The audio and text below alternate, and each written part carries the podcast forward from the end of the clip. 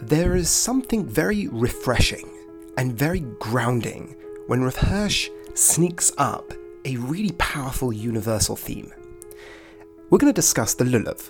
And I know a person might think the symbolism of the lulav, yes, I know, one smells nice, tastes nice, etc., etc. Represents different parts of the body, all juice together, come together.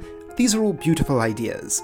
But Rav gives such a powerful, overarching structure of a symbolic message that when I learnt it, it hit me like a ton of bricks. The reason it hit me was because this is something that I had been discussing with students in Jerusalem just the week before. Now, let me just lay out the groundwork. We just went through the Sukkah. Now, the Sukkah represented our dependence on God, how God watched us throughout the desert, and Rav Hirsch spoke about the, the poor and the rich and how message is taken from this experience of living in the Sukkah. And that idea of Emunah is developed. But there's always a danger here a danger of falling too far to the side of religion. Now, when I say the word religion, I mean the word religion as the rest of the world uses it. Rav Hirsch would reject that terminology being used to Judaism for the very reason he's about to demonstrate. Because what do I mean by religion? Is that people get obsessed with their religious worldview and then they throw their entire being onto God. They throw everything onto God because God is so powerful and so beautiful. Every part of them needs to be pushed towards the Almighty. That's where you get the idea of depriving the self of self, emptying out of the self in your relationship with the divine, because the sukkah represents the ideal state. I'm in constant relationship with God, and I should be able to give my burden completely to God and negate this world. But it's an idea that Rav Hirsch often comes back to that that's not the message of Judaism. Judaism isn't this vision that wants us to completely empty ourselves to God. Rav Hirsch looks at the lulav as the counterweight, the counterweight in the experience of Sukkot, the counterweight in the experience of giving up to God, the emunah, the bitachon, the relationship I develop with God, that God walks with me through life, that I trust in God, that what happens to me, I look that there is a guiding hand in my life. But there's a counterweight. The counterweight is your possessions. And the reason why I said this came up recently in a discussion with some students is because we were struggling with this idea of where I stop and God begins, and should I be trying to nullify myself to God? And Rav Hirsch always pushes against this idea. God wants me, not a destroyed version of myself, but me to adopt a certain worldview, to adopt the goals of the Torah. And there's a distinct difference there. It's not that I nullify myself. That's not the point. The point is that there is an I, and that I adopts the worldview of the Torah. That same message is being played out here with the lulav. Rav Hirsch looks at the lulav as being the counterweight to the nullification of your possessions. The sukkah, you're out in a hut, you're, you're trusting in God, you're open to the elements. But the lulav itself the esrog, the myrtle, the willow, those that you hold together are a counterweight. They're your possessions. They're your possessions that represent the entirety of our relationship with nature. Some you can feed off, some smell, some do both, some do neither.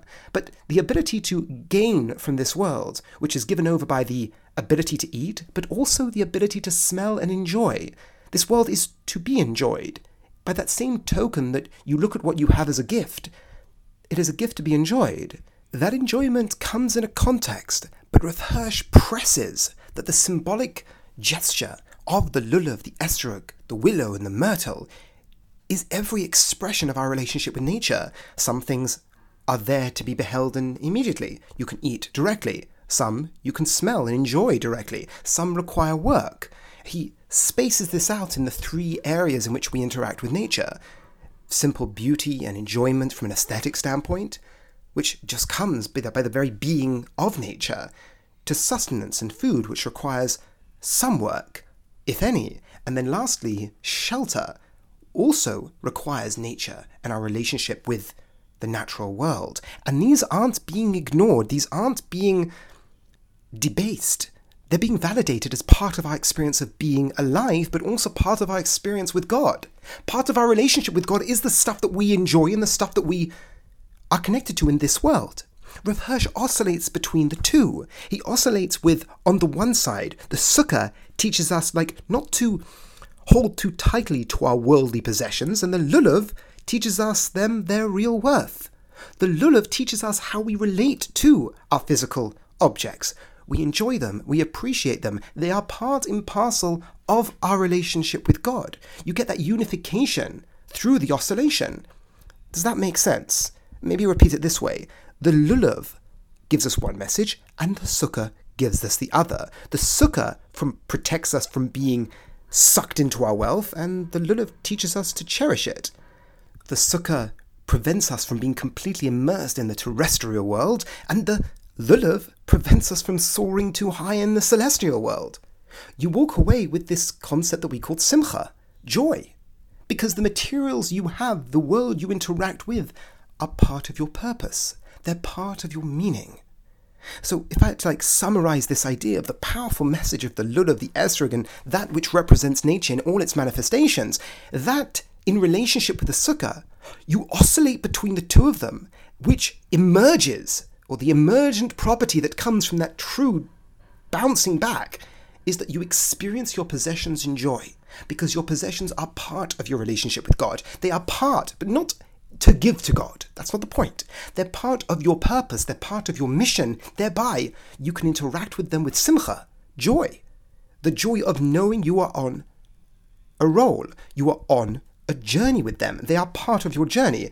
The way he phrases it, it's not how much or how little you have, but what, or the way he phrases it, how dutifully you lived with what you have. It's not the amount, it's what you did with it. That is where simcha emerges. So, to repeat this idea, we spoke about the sukkah, which has our focus on God and our relationship and our trust in God, not as we described on nature or in man's ingenuity. We had the negation of the natural world by things not being attached to the ground, that which is being used for schach. We had the negation of man's ingenuity by not having things that have been formed into an object or a tool by man and we trust in God. And that is that line, that link of our relationship with the Almighty.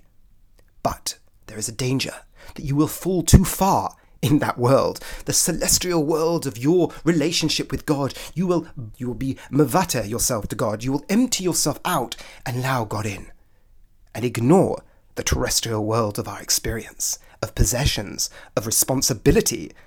Along comes the lulav, the esrog, the myrtle, and the willow and you hold those together. You have to own them. You can't borrow them. They must be yours. You must possess them. And they represent nature in all its manifestation.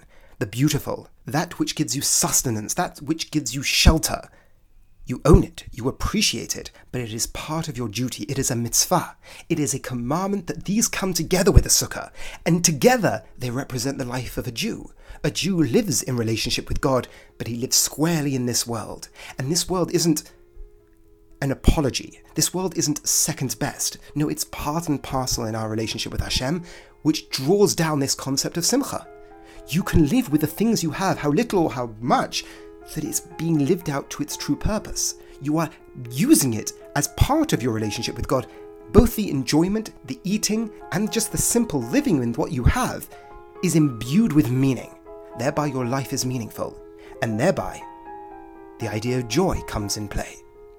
So, I hope this was an interesting perspective on the Lulav, the Esrog, and the uh, Hadassim and the Aravais.